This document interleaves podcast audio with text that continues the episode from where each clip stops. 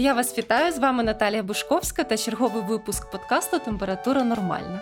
І сьогодні ми будемо говорити на тему медичної освіти, освіти лікарів, від яких часто залежить наше життя. І у нас в гостях Младена Кичерець, екс-заступниця міністра охорони здоров'я, директорка департаменту розвитку навчання персоналу медичної мережі Добробут. Младена, дуже дякую, що прийшли до нас. Доброго дня, дякую за запрошення. Почну з такої історії.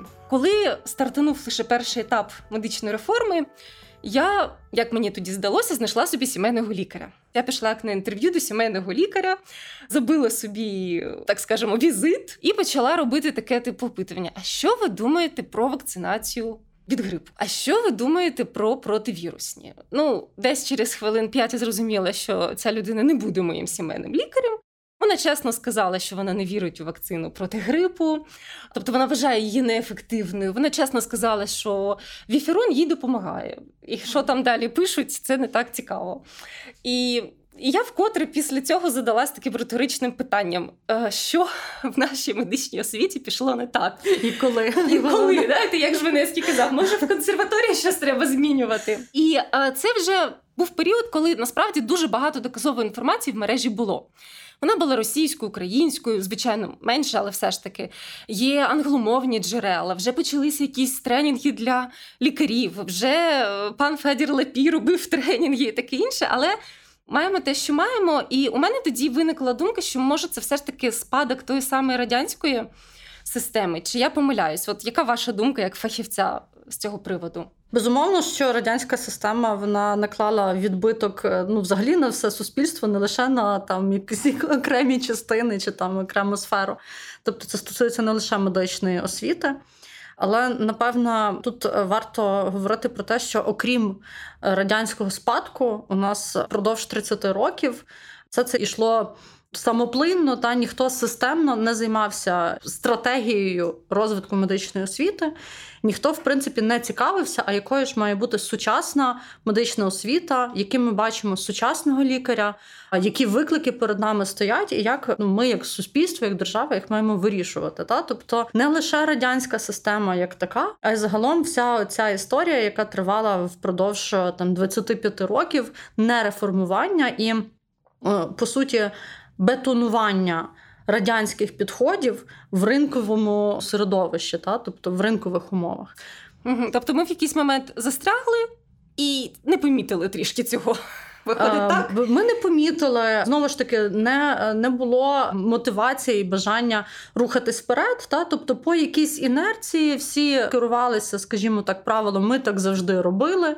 Нам так е, краще, вигідніше, зручно, ніхто не любить змін, тому що потрібно докладати більше зусиль для того, щоб взагалі щось виходило. Та легше все зробити за звичкою. Відповідно, у нас існували такі там е, анахронізми, як опорні кафедри в університетах, які там спускали програми на інші університети. Та По кожній там спеціальності, по кожному предмету існувала така от історія. Та І поки якась одна кафедра, яка вважалася провідною, не визначить програму підготовки, та доти жоден університет не генерував своїх якихось інновацій. Та угу. Дуже багато таких речей було, тому що система освіти існувала в такому середовищі, де не було потреби університетам конкурувати одні з одними. Всі отримували державне замовлення, тобто вони конкурували, не конкурували в інший спосіб. Та? Тобто, хто мав кращі стосунки там з міністерством, хто мав там так, кращі виходи. Да, ну, Не зовсім доброчесна конкуренція. Тут Кріше про це мова. Абсолютно ручний режим розподілу державних грошей на підготовку медиків. І тому не було потреби взагалі пропонувати абітурієнтам, да, пропонувати там потенційним своїм клієнтам якийсь хороший якісний продукт для того, щоб їх зацікавити. Всі отримували гроші, хтось більше, хтось менше, але в принципі це така система всіх влаштовувала. Думала трішки пізніше це питання задати, але mm-hmm. е, поставлю його вже зараз. Дуже часто чули від лікарів, якраз е, щодо університетів, таку проблему, як медицина думки, медицина авторитету. Тобто є у нас умовний університет, в умовному університеті університеті якийсь мегапрофесор.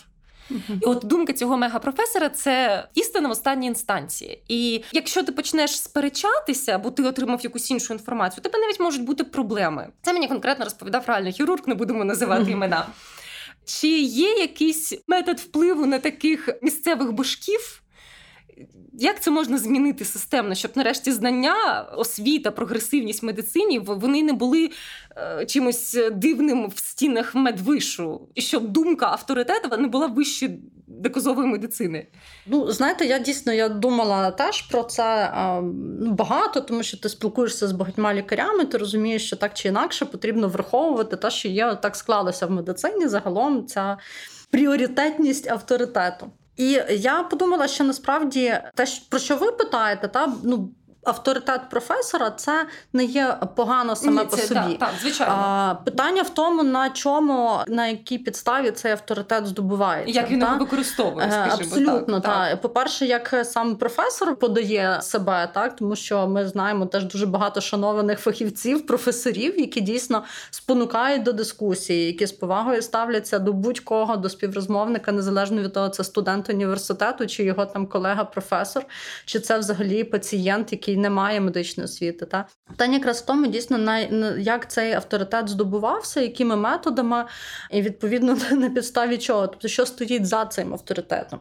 Чи за цим авторитетом стоїть академічна доброчесність, чи за цим авторитетом стоять серйозні клінічні наукові дослідження так, і досягнення, досягнення а, і чи спонукає такий професор до дискусії? Так і дійсно, чи приймає він взагалі можливість дискусії, здорової аргументації проти протилежної думки, чи він в принципі спонукає студентство до того, щоб в пошуку в дискусії та знаходити якусь істину, фактично, чи спростовувати твердження, чи їх е, ну навпаки підтверджувати, переконуватися в авторитетності цієї думки.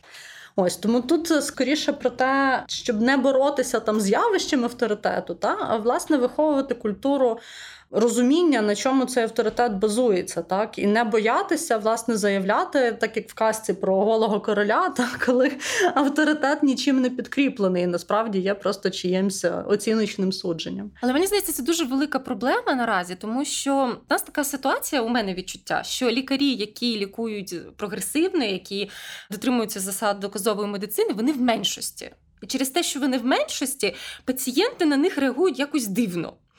Наприклад, е, є у мене чудова знайома лікарка-ендокринолог. І от поки до неї дійдуть пацієнти, вони вже прийшли крізь купу купу лікарів, які їм порадили щось, ну м'яко кажучи, неефективне. І коли їм один лікар з десяти каже ефективно, вони сумніваються. Ну і, і це логічно, ми не можемо звинувачувати людей в цьому. І вона каже: ну мені треба хоча б отримати якусь докторський ступінь, щоб мати авторитет. Бо вони кажуть, а ви хто? А, кандидат, ну, а мені доктор сказав. Ну, Тобто люди дивляться на регалії, які в нашій країні мало що важать. І і от оце мені здається велика проблема. Це дійсно проблема, і ця проблема особливо зараз проявилася теж під час ковід пандемії. Так, так. Вона взагалі ковід він дуже багато проблем вскрив. Оголив, да? Він оголив. оголив їх і. Е, ну, якби просто підкреслив те, що ці проблеми існували завжди, але на них ніхто не звертав уваги. І однією з таких проблем є навіть те саме там доказове лікування ковіду. Ну його як такого доказового в принципі немає. немає. Так. Але тим не менше є там ну, підходи, які загально застосовані до всіх там вірусних інфекцій. Та? Якщо ми кажемо, що антибіотик на віруси не діє, і лікарі, які кажуть, я не буду призначати антибіотик, тому що він вам не допоможе, дуже часто сприймаються як диваки. Так, ось я про це. Ось я і, про це в меншості. Ну те, що можна робити, це я буквально вчора мала дискусію на Фейсбуці в коментарях клятого раціоналіста, тому що там пацієнт е, поділився своїм досвідом, е, поділився він в такій формі, просто озвучивши схему лікування, яка включала антибіотики. І ну, я для себе вирішила, що я в публічному просторі та, не буду толерувати такі випадки, так, коли так. хтось там без медичної освіти, без належної бази знань, без взагалі розуміння шкідливості е, порад таких. таких порад, ну починає там озвучувати: ось а мені тут призначили антибіотики. Це ж значить, мені допомогло. тому, що внімання в першій лінії у всіх стаціонарах страни призначають ці антибіотики. Відповідно, це правильне рішення. Ось і ну ми так там до, до першої ночі дискутували дуже багато. І якраз моя думка була про те, що лікарів, які пропагують доказову медицину, лікарів, які не призначають зайвих аналізів, зайвої діагностики, які не призначають кілометр препаратів да, при легкому перебігу там коронавірусної хвороби. Потрібно підтримувати в їхніх прагненнях. Так, і дійсно, це справа там кожного і. Звичайних там людей-пацієнтів і журналістів, і ну загалом всіх, хто так чи інакше впливає там на, на громадську думку. Навіть в коментарях в Фейсбуці, навіть десь там звичайно ну, кажучи, там, де не хочеться багато часу витрачати, тим не менше. Тим не менш таке життя.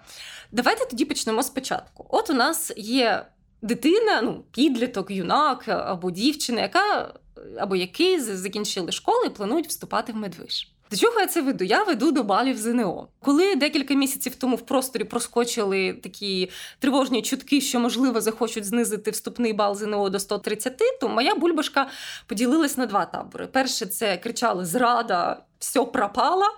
А інші казали: Та ну що ви кипішуєте, ну підтягнуться, ну щось ну якось буде. І я належала до табору зрадофілів, тому що наскільки мені відомо, в більшості країн взагалі трієчник він не осилить медичний виш, і він не вступить в медичний виш. і Це елітна професія. Чому взагалі ота ідея підтягнути вона не є окей? Ну, знаєте, мене тішить, що в принципі раніше ця дискусія була про те, чи в принципі треба вводити е, пороговий бал, тому О, що Боже. раніше приймали всіх. Ось до вже там дискусії про те, яким же Яким? має бути цей це пороговий прогрес. бал. Це прогрес насправді, тому що ми коли працювали власне над запровадженням цієї норми е, під кодовою назвою 3 по 150, та ну 3 три предмети ЗНО, мінімум по 150 балів. Відповідно, ми ну теж проводили дослідження спільно з там експертами в ем, освітньому середовищі, як же впливає успішність е, учня школи, так і результат його ЗНО на його подальші навчальні успіхи в медичному університеті, і знайшли дуже чітку кореляцію між тим, е, що вступники, які мали пороговий бал е, в ЗНО нижче 150, наприклад, з одного uh предмету, потім потім здавали перший крок, та тобто іспит, який Іспит, вже здається так. в медичному університеті, значно гірше ніж е, вступники, які мали вище 150. Не ну і там різниця приблизно в 10 разів. Та? Тобто, якщо там рівень нескладання цього іспиту для тих, хто має високий бал ЗНО, орієнтовно 2%, да, то для тих, хто має бал ЗНО нижче 150, це 20%. Ну плюс-мінус соті відсотків. Тому ну це дуже чітка кореляція. і Насправді ці дані можна можна було витягнути тільки маючи доступ до бази центру тестування, розуміючи фактично так, хто які іспити здавав. Та відповідно там для широкої громадськості ця е, інформація може бути доступна тільки в знеособленому вигляді, і це дуже ну така серйозна робота, яку так, так, так. мали би проводити там аналітичні центри. Ось тим не менше, це і стало таким поштовхом до того, щоб ну запровадити пороговий бал і далі вже дивитися, відштовхуватися від цього, вимірювати наскільки успішною є впровадження цього порогового балу. Власне, з цієї позиції цікаво, я теж дивилася, наприклад, по біології. Та е, ну, біологія один з найважливіших предметів, так, так. який здається до медичного університету. Він має високий коефіцієнт при підрахунку там загального рейтингу студента. І 150 балів по ЗНО з біології в цьому році, в 20-му, це 7 балів е, шкільних, та? тобто угу. за за 12-бальною шкалою. відповідно, що таке сімірка? Ну, це оцей найнижчий четвірка з мінусом. Четвірка з мінусом. Він називається достатній рівень, і це той рівень, де учень здатен застосовувати вивчений матеріал на рівні стандартних ситуацій, частково контролювати власні навчальні дії наводити окремі е, власні приклади на підтвердження певних тверджень. Ось і тут е, ну якби дуже важливо розуміти, що навіть в умовах того самого ковід, в умовах переходу на дистанційне навчання, там де Студенти менше часу проводять навіть з викладачем в аудиторії, а більше на самопідготовці, на самостійному працюванні матеріалу.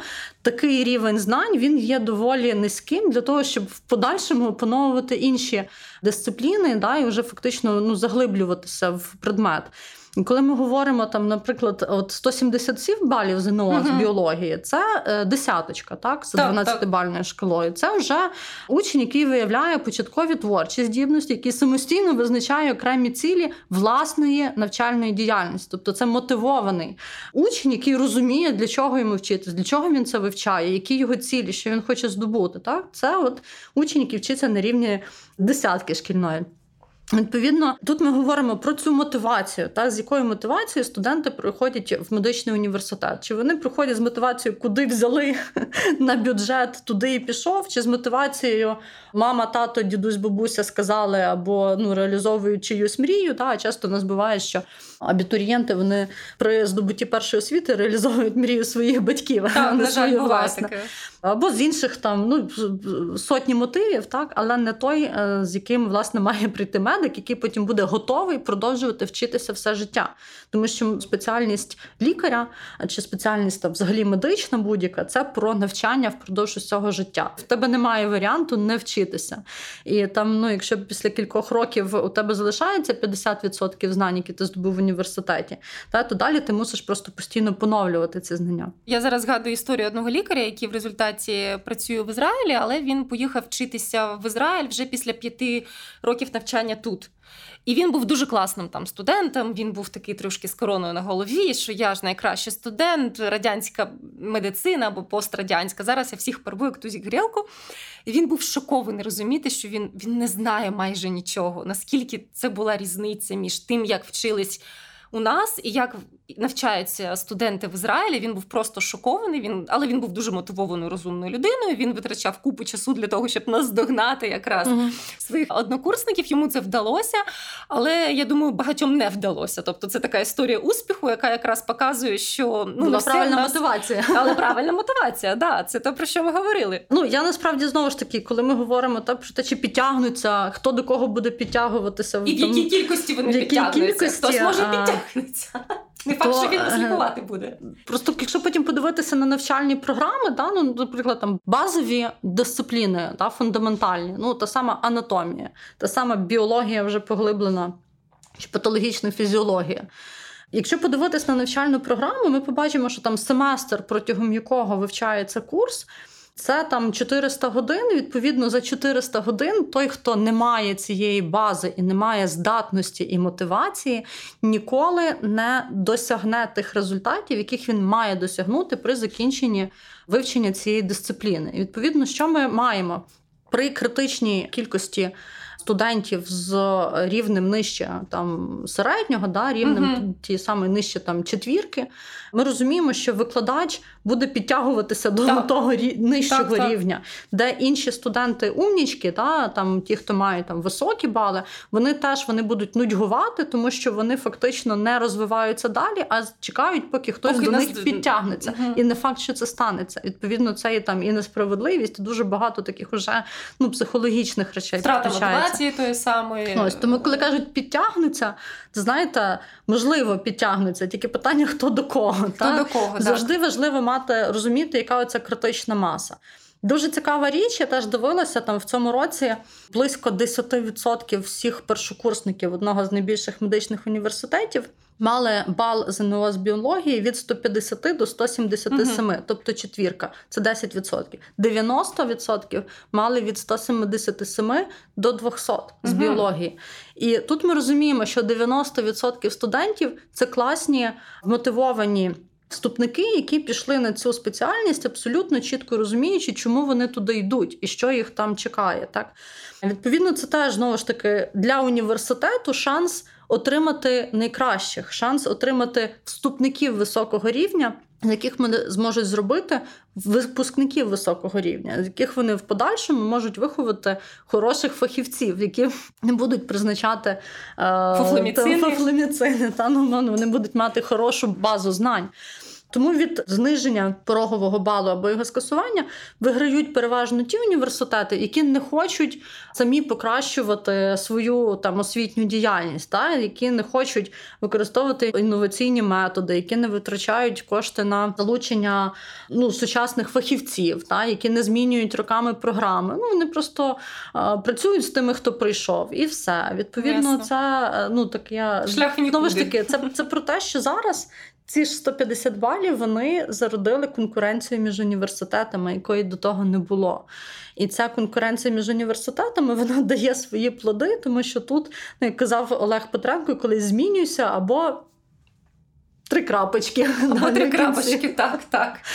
Перейдемо на інший етап навчання. Інший був скандал, який ми з УП життя відписували. Це зниження балу крок. Угу, угу. І я пам'ятаю, що після того, як я там все це писала, я заради цікавості знайшла цей тест і почала от просто клацати, особливо не сильно занурюючись в це все. І вона клацала 20% собі. Ну просто навіть не підготовлюючи. Я думаю, якби я підготувалась, я б наклацала, може, і прохідний. Потім студенти. Е, є чудова активна студентка Кароліна Ерапетян. Вона. Майбутній стоматолог, і вона навіть запостила е, інформацію про флешмоб-тест на креветку про те, що ну це не є надважкий іспит. Але е, давайте поговоримо про те, чому він все ж таки важливий, і чому не треба його знову таки понижувати цей прохідний бал.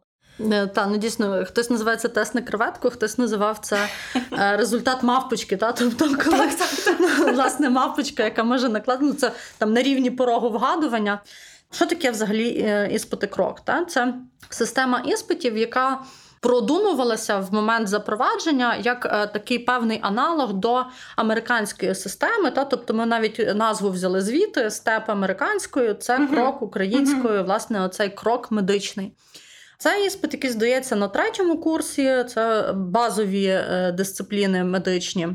Це іспит, який здається на шостому курсі, це клінічні дисципліни, і це іспит, який здається при випуску з інтернатури, але насправді він ну, дуже мало, насправді, по суті, відрізняється від другого. Тим не менше, цей іспит він стандартизований. Тобто, якщо ми кажемо, що кожен університет е, самостійно там оцінює навчальні досягнення своїх студентів протягом всіх років навчання то іспит крок оцінює загальний зріз рівня медичної освіти. І інституція, яка проводить це тестування, центр тестування примос України, він таки називається Центр тестування професійної компетентності. І він вимірює, наскільки достатньою є професійна компетентність випускників. І це фактично такий watchdog, да? тобто угу. сторожовий пес для того, щоб не допустити уже до пацієнта Лікарі випускника, не... який не кваліфікований, який не зміг опанувати там базові речі. Причому знову ж таки цей зріст це не суб'єктивна фільтр виходить. Да. Так? Ну і ідея в тому, що це не суб'єктивна оцінка професора, так, так, так. якогось хорошого чи там ще кращого. А це саме ну, певна об'єктивна реальність того, який є рівень всіх випускників в, в країні. Ось, але знову ж таки. На сьогодні, що ми маємо з іспитами крок? Сформувалася певна база тестових питань. Хто формував цю базу? Базу тестових питань формували представники наших українських університетів. Звичайно, що там якась частина відфільтровувалась, потім там збиралась комісія, яка ну, відсіювала частину питань. Тим не менше, фактично, ми сформували базу питань. Десь закрадалися помилки, десь закрадалися помилки у відповідях. Угу. Навіть ну є такі випадки, там ми теж аналізували потім по результатах. Та тобто, що було питання з завідомо хибним закладеним в систему е, варіантом відповіді, який система сприймала як правильний, наприклад. Ну буває таке. Так, так. Ось е, і самі ці питання в дуже маленький їх відсоток оновлювався. А відповідно, звідки брали викладачі тести? Ну от що він підготував там на пару, так от він там взяв це в кращому випадку. Там часом це давалося завдання лаборантам. Ну і загалом це така кропітка робота, за яку ну насправді держава з року в рік не виділяла належних коштів. Відповідно, все, що робиться там на якихось волонтерських засадах, це або дуже ну, сильні так, ентузіасти, або ті, хто просто ну робить це не дуже якісно. І відповідно сформувалася база тестових питань, яка з року в рік повторювалась. І навчання в університетах, ну знову ж таки, у нас тут вийшла така помилка у цілях навчальних. Та? Тобто ціль навчання в університеті зводилася до того, що просто студентів вчили відповідати на іспити кроків. І навіть не просто відповідати, та там розуміти логіку цього тесту, а на запам'ятовування. Це стара був... добра зюбрьошка. Да, це був тест на зубрьошку, і навіть не зубрьошку матеріалу, а зубрьошку правильних відповідей. Тому що знання матеріалу не завжди гарантувало те, що там відповідь е, закладена та, яка потрібна. Та? Відповідно, люди вчили правильні варіанти відповіді на це питання. І е, ну, так як мені розповідали, там ми спілкувалися з студентами з там різних студентських медичних організацій та самоврядних, ну що це просто такі там вони їх як як насіння просто лузують тести, та тому що є там ключових 3-4 слова, і вони вже знають, яка відповідь правильна. Ось до цього все почало зводитись. Натомість цей тест, на відміну від того самого американського кроку чи міжнародного іспиту з основ медицини, не розвивав. Клінічне мислення. Клінічне мислення, да, оцю навичку фактично аналізувати е, і вибирати найбільш правильну відповідь. Мені згадалась кроком чудова історія. Її в інтернеті постили ще, здається, до всіх подій пандемічних. Було питання, там було, значить, до вас прийшла вагітна, там далі описувався стан вагітною, якісь невеликі скарги, типу якісь невеликі набряки, і було вказано, вона звернулася до вас в жовтні. Що ви їй запропонуєте? Три варіанти відповіді. Там була щось, якась, я не пам'ятаю, якісь ліки або щось там ще. Вакцинація від грипу. Да, Правильна відповідь була вакцинація від грипу. І жовтень він теж не просто так там був вказаний. І а, жалівся лікар, що ну, провалили це питання. Просто ну ніхто взагалі не подумав запропонувати не лікувати вагітну, а запропонувати вакцинацію проти грипу. І це був цікавий Абсолютно, так. Ну насправді дійсно е, ці тести вони і мають е, мати достатньо е, кількість дистракторів. Та? Так. Ну, по-перше, те, те, що відволікає тебе постійно буде збивати на обрання хибної відповіді, але самі варіанти відповідей вони теж мають спонукати не просто на автоматизмі там вибирати а правильний, а подумати, який з них найбільш підходящий, найбільш правильний, найбільш повний, та який там враховує все. Цікаво, що схожі робить е, прекрасне видання Medscape для медиків. Вони іноді роблять от буквально для лікарів, вже які випустилися. Ти читаєш там, описують, описують, описують описують кейс стадії і далі варіанти діагнозу. Ці квізи вони квізи, це так цікаво. Дуже я захопливо. Я намагалась діагностувати, не вийшло у мене, не вийшло. Ну так, не дарма лікарі вчаться. Не дарма, не дарма. Е, ну, Ми дійсно ми в себе проводили курс для педіатрів. Фактично, ну проводимо таку школу дитинології, ми її називаємо. Так, так. Ось і ми почали з того, що якби оновлюємо для уже практикуючих лікарів їхні базові знання. І коли проводився модуль з патологічної фізіології, відповідно, ну наш викладач, професор, шанований, після кожної теми давав власне тестові запитання. І ви знаєте, наші лікарі вони теж це для них був такий е, серйозний виклик, тому що дійсно ці питання вони містили дистрактори, вони е, були такими спонукальними до до мислення, дійсно обрання найбільш повної відповіді, найбільш правильної відповіді, застосування всього того, що ви почули у лекційному матеріалі, вже для того, щоб дійсно обрати найбільш е, правильний варіант з усіх правильних, умовно кажучи. Ось і тому це теж був такий цікавий досвід. Е, таким сурогатом того, що ви розповідаєте, мені здається, є фейсбучні групи лікарів. Mm-hmm. Коли я на них підписалася по роботі, у мене іноді було так: ти п'єш ранкову каву, скролиш стрічку, і тут у тебе така фотка ноги, яка прям зараз відвалиться, така вже чорна нога. І типу, колеги, типу, що за хрень? І там, типу, а піхого його знає. Коментарі. А один раз був випадок, коли я вгадала висипу дитини, і не всі лікарі відповідали правильно. А я вгадала, тому що я писала текст про те, як відрізнити висуп кору. Це якраз була великий спалах кору. А я знаю, що якщо я видам, що я не лікар, мене забанять. І я дуже чекаю. І нарешті лікар сказав: прийшов лікар, сказав правильний діагноз, ох, мене ж попустило. Там Дуже було схоже. Та ну це дійсно така цікава частина роботи, коли починаєш так, так. там спілкуватися з професіоналами. Розумію, звичайно, це добре, коли є така дискусія. Добре, коли шановані фахівці не бояться, не соромляться звертатися там за допомогою до колег, та власне в якихось випадках і дійсно ну, якби обговорюється все, але тим не менше обговорюють аргументовано. Та? Тому що коли там включається ця сила авторитету, яка просто там або лікар чи ви не лікар, так, та відповідно так, це так. дуже багато породжує потім конфронтації. Власне, От зараз ви це кажете. Мені спало на думку питання щодо колегіальності. Я часто зустрічалась, що коли я йшла до лікаря, то мені завжди казали: не кажи, що ми були у іншого лікаря, або не кажи, що ми підемо до іншого лікаря. І я коли була, ну це в дитинстві, наприклад, ще було, і коли була на онкофорумі пацієнтів, там був прекрасний львівський онколог. На жаль, я не запам'ятала його ім'я, але ну ну якось він склав враження дуже такої європейсько підготованої людини. І він сказав: Я не розумію цього. Якщо пацієнт хоче пошукати іншої думки, я буду цьому лише рад. Але в Україні мені здається, такого немає. Лікарі ніби трішечки ревнують один до одного. Чи все ж таки це вже йде в в нібитіє, скажімо так? Які ваші спостереження з цього приводу? Е, ви знаєте, я думаю, що тут більше е, упереджень у пацієнтів, ніж у самих лікарів. Можливо, можливо. Ну насправді, можливо, тут є таке, що там мені незручно, чи в мене хороші стосунки з цим лікарем, і ми не будемо там е, перепитувати у нього зайвий раз, чому він нам призначив там зайвий антибіотик або імуномодулятор, який не має доказової ефективності, так, так, так. або там зайві аналізи. Да, Ми просто будемо слухняно йти, тому що ну це ж лікар. Якщо ми вже до нього прийшли, то ми напевно довіряємо його позиції. У мене теж до речі, був досвід, як е, вже в мами. Ми потрапили з моєю донькою в стаціонар е, з висипом незрозумілої етіології так, в певний так, момент. Ну, Нас довго відправляли там з однієї лікарні в іншу, і не могли визначити, що це інфекційне захворювання чи ні. Виявилося, що ні.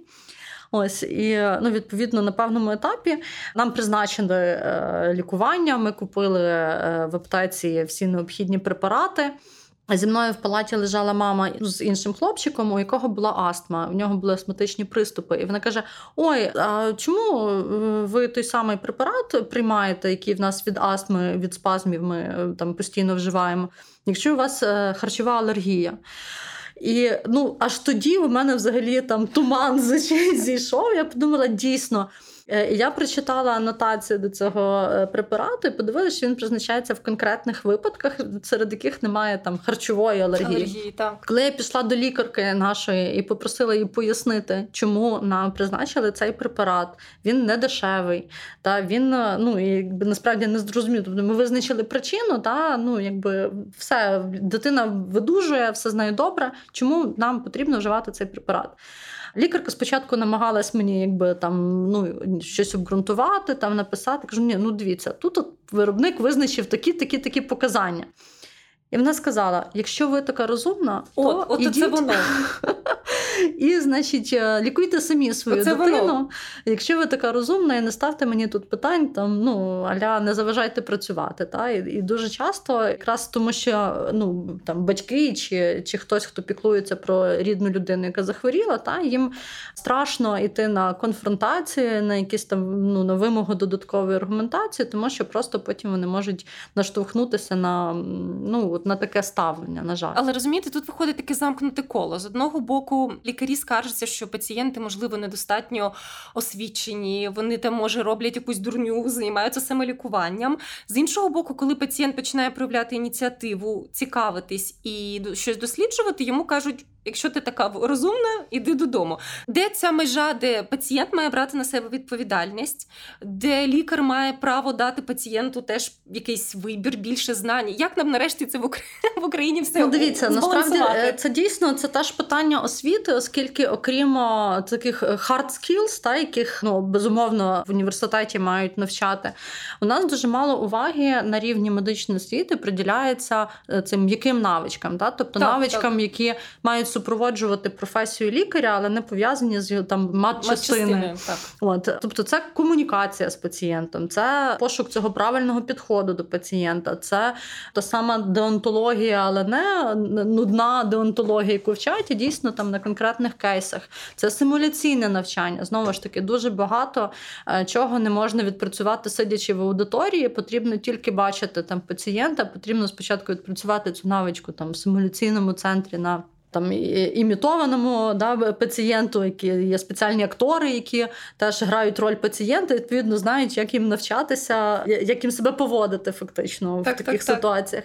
І відповідно всі ці навички мають відпрацьовуватися, тому що без цих навичок, лише маючи навіть найкращий багаж знань, можна отримати ситуацію, де пацієнти будуть обирати іншого лікаря, де пацієнти будуть іти до того, хто більш простий в спілкуванні, не завжди та ну навіть це хороший фахівець. Це одна річ, та тобто під час е, навчання в університеті, під час здобуття медичної освіти має достатньо уваги приділятися саме цим софт-скілам. От, Для того, щоб фахівець він був універсальний, да? тобто він був всесторонньо, всестороннім професіоналом. Ось, а інша частина та про де відповідальність і де грань. Ну насправді, на моє глибоке переконання, відповідальність за наше життя і здоров'я це власне наша особиста відповідальність. І ніхто, крім нас, не може там вирішити так чи, чи, чи прийняти рішення. Дійсно, е, кожна людина має турбуватися про своє здоров'я, цікавитися сучасними знаннями. Зараз, слава Богу, в нас немає недостатку інформації, так, так. саме доказової. Дякувати Богу, навіть е, багато української мови. Тут я не можу не відмітити цілу купу наук попу українського, який, зокрема, пропагує наукові знання і в медичній сфері. Тому це тільки питання того, що кожен має прийняти для себе цю свою відповідальність за своє здоров'я. Нам нічого не повинна держава, нам нічого не повинен лікар. Та? Ми самі маємо потурбуватись про те, щоб знайти хорошого лікаря, щоб е, слідкувати за своїм станом здоров'я, щоб проходити медогляди, щоб ну, дійсно цікавитися тією доказовою інформацією, не вимагати, не очікувати від лікаря того, що він не повинен робити. Ну, відповідно, працювати працювати з лікарем як команда, так тобто партнерська співпраця, ну, так, а не там протиставлення, умовно кажучи, ви, ми, ми пацієнти, ви лікарі, чи там навпаки, це командна робота. Без бажання пацієнта нічого не буде, так само як без вміння, навичок і знань лікаря усіх, не лише. Про медицину мені здається, у нас якась дуже дивна відповідальність іноді буває. Я, наприклад, знаю купу людей, які самі призначають собі антибіотики. Але якщо у дитини третій день сопільки 37,5, швидку мені терміново. І от це мене завжди дуже дивувало. Це і... про хибні очікування знову так. ж таки. Та? І тут е, ну насправді дійсно це вже про загальний базовий знань, про загальну освіту, насправді, про шкільну освіту. Так, це вже так. більше не про медичну, а дійсно про шкільну освіту, і про культуру, про те, е, як мали би ще там зі шкільної парти вчити дітей і навичок до медичної допомоги, правильних навичок, так і ну загалом базових знань про себе, про свій організм, про свої своє здоров'я. З упором на практичне застосування цих знань. От в радянські часи якось з лікаря зробили Бога, і це йому шкодить зараз. Тому що мені здається, що з одного боку пацієнт починає перекладати всю відповідальність на лікаря. Ти все маєш знати, це все твої проблеми. З іншого боку, е, лікар не має права на помилку, лікар не має права на сумнів. Я пам'ятаю, що їхала з таксистом, він казав. Ой, ви знаєте, мені здається, все ж таки наші лікарі краще, ніж в Ізраїлі. Знаєте чому? Ну розкажіть мені. От у мене друг живе в Ізраїлі. Він прийшов до лікаря, лікар його вислухав, взяв книгу, ви уявляєте, взяв книгу і почав читати. Боже, який кошмар. Тобто у людини реально була думка, що лікар має всі свої знання носити, і не дай Боже, він відкриє книгу і щось там уточнить чи почитає. І от мені здається, ось ця якась обожествлення професії лікаря, вона починає шкодити самим лікарям. Е, воно шкодить дійсно, коли лікар боїться відкрити так, е, в комп'ютері вже навіть не книжку. То я теж дуже часто чую, коли пацієнт каже, Боже, ви уявляєте? Я ж це прийшла на прийом до лікаря, а він почав в гуглі шукати, значить, мої симптоми. Я кажу: ну слухайте, гуглом теж треба вміти користуватися, і насправді нічого страшного. Слава Богу, що лікар знає, де йому подивитися відповідно необхідну інформацію. До речі, Є зараз маса настанов і так далі, якими він має. У мене мега позитивний досвід того, як лікар гуглив на прийомі і поставив моїй дитині правильний діагноз. Я прийшла забирати сина з садочки, мені видали дитину з отаким набряклою половиною обличчя. Я в шоці, я думаю, боже, куди бігти? Може, треба вже адреналін брати. І ми побігли в найближчу приватну клініку Віва, і там було якраз віконце, і приймав взагалі. Здається, практик інтерн. Мені, мені здається, хлопець був ще ну, неповноцінним лікарем. І він ну, почекайте, інтерн це повноцінний ну, лікар. Ну, вибачте, sorry, да, sorry. Молодим дуже лікарем, скажімо так. да. І він подивився, подивився, погуглив, погуглив і сказав: Мені здається, це ось це. Тобто він поставив там, виходить, його щось вкусило, і почав почалося запалення. І він, коротше, поставив дуже складний діагноз. і В результаті він поставив його правильно, але він реально погуглив. Бачите, значить, е, хороший був студент. Напевно, готувався здавати клінічне мислення. Кров, я думаю, він здав не на 20%. А до речі, інтерни. Ми зачепили тему інтернів. Свого часу гриміла реформа інтернатури. Я знищила майбутнє. Ви я, я читала страшні коментарі, що ви знищили майбутні купи просто мрію, молодих. мрію, сім'ї, все. Е, Розкажіть. От коротко для слухачів, в чому взагалі поля- полягає реформа інтернатури і чому цей етап дуже важливий? Полягала, тому що на, на жаль, так і не відбувся цей етап. Е, Тим не менше, у нас система підготовки інтернів не змінювалася з 1960 року, от де ми говоримо про радянський, радянський спадок. Ну як, наказ 96-го чи 7-го року, але тим не менше його суть це там певний аналог кріпацтва, да, яке там існувало ще в 60-х роках ХХ століття. Тобто ми мали ну, реально кріпаків. Це випускники медичних університетів, які за розподіленням по команді е, Смірна просто всі розподілялися на вільні, так би мовити, місця проходження своєї інтернатури, тобто на посади за спеціальністю, яку вони вже будуть в подальшому здобувати. І вони не впливали на цей вибір. Ну як сказати, не впливали. Тобто об'єктивного об'єктивних критеріїв розподілу Не не, було. було. Тобто існувало якесь знову ж таки державне аля замовлення, яке збиралося. Ну, зі стелі е, там інтуїтивно, не інтуїтивно, там в, в, кінці кожного року департаменти що-небудь подавали, як завжди, там в цейтноті і так далі.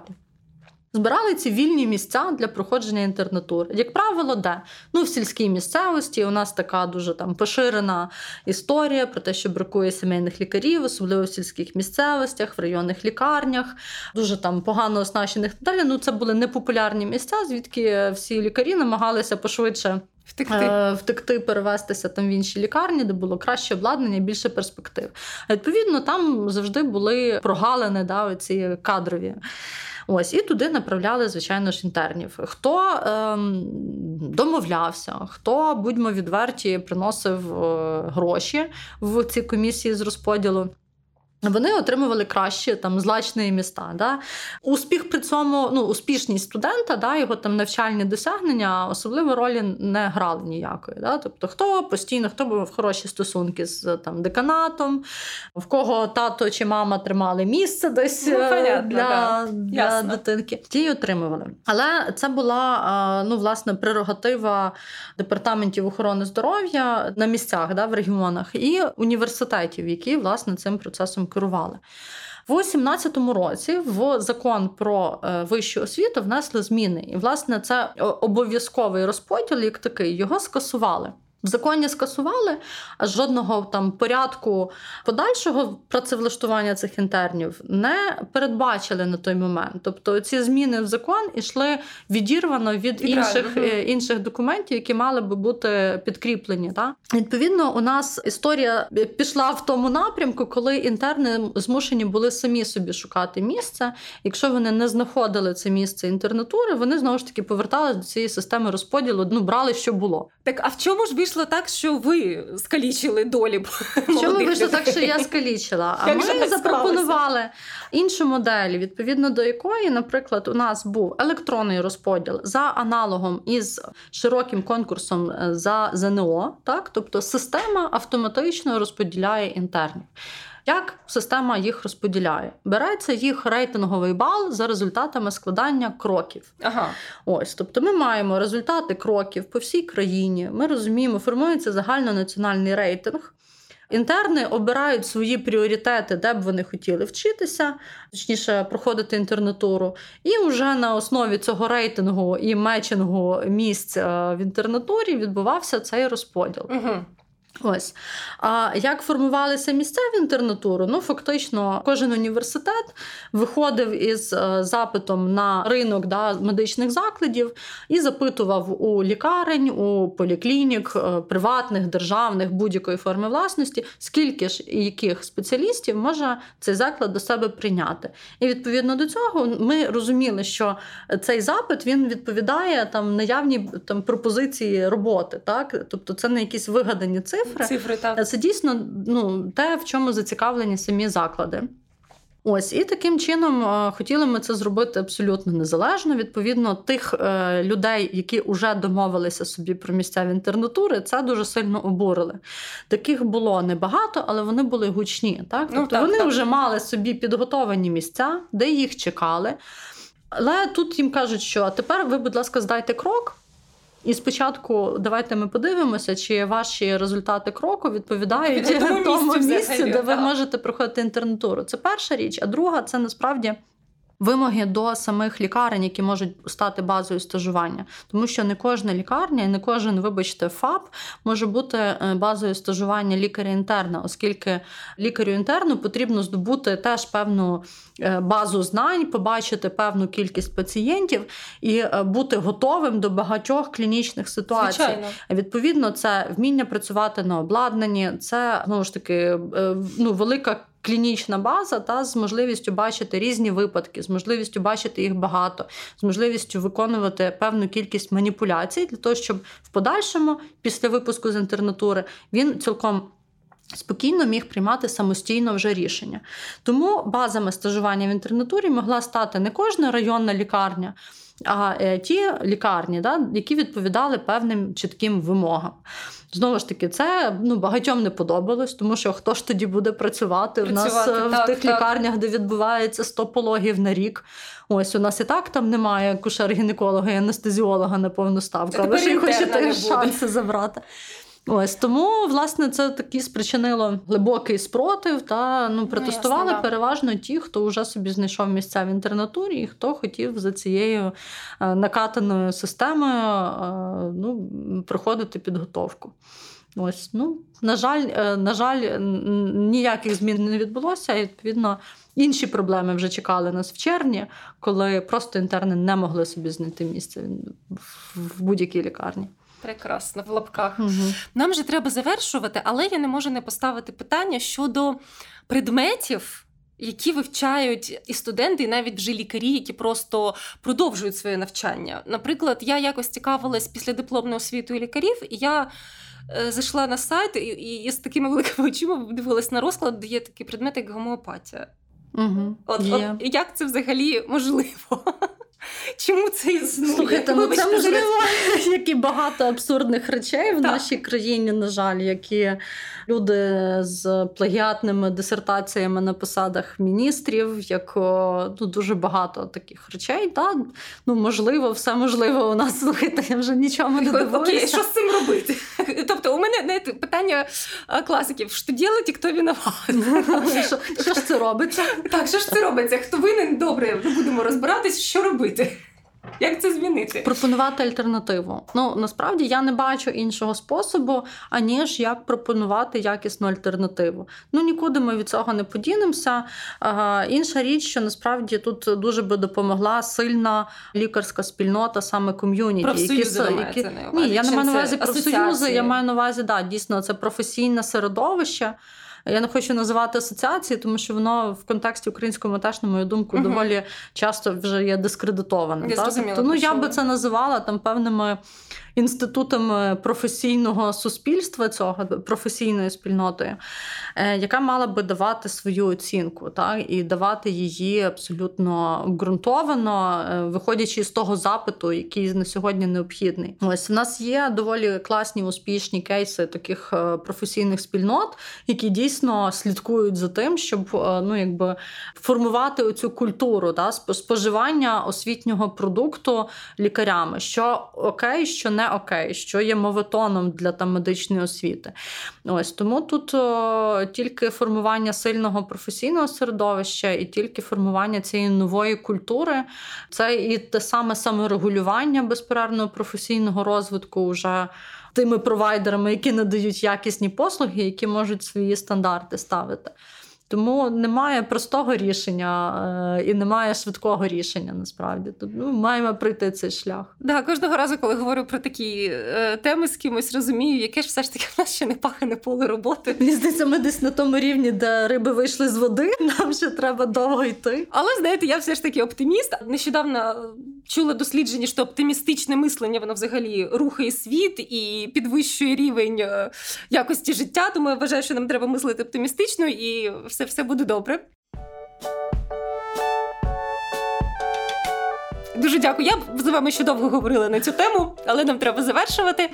З нами була директорка департаменту розвитку навчання персоналу медичної мережі Добробут Модена Качурець і я, Наталія Бушковська. Слухайте наш подкаст незабаром. На все добре.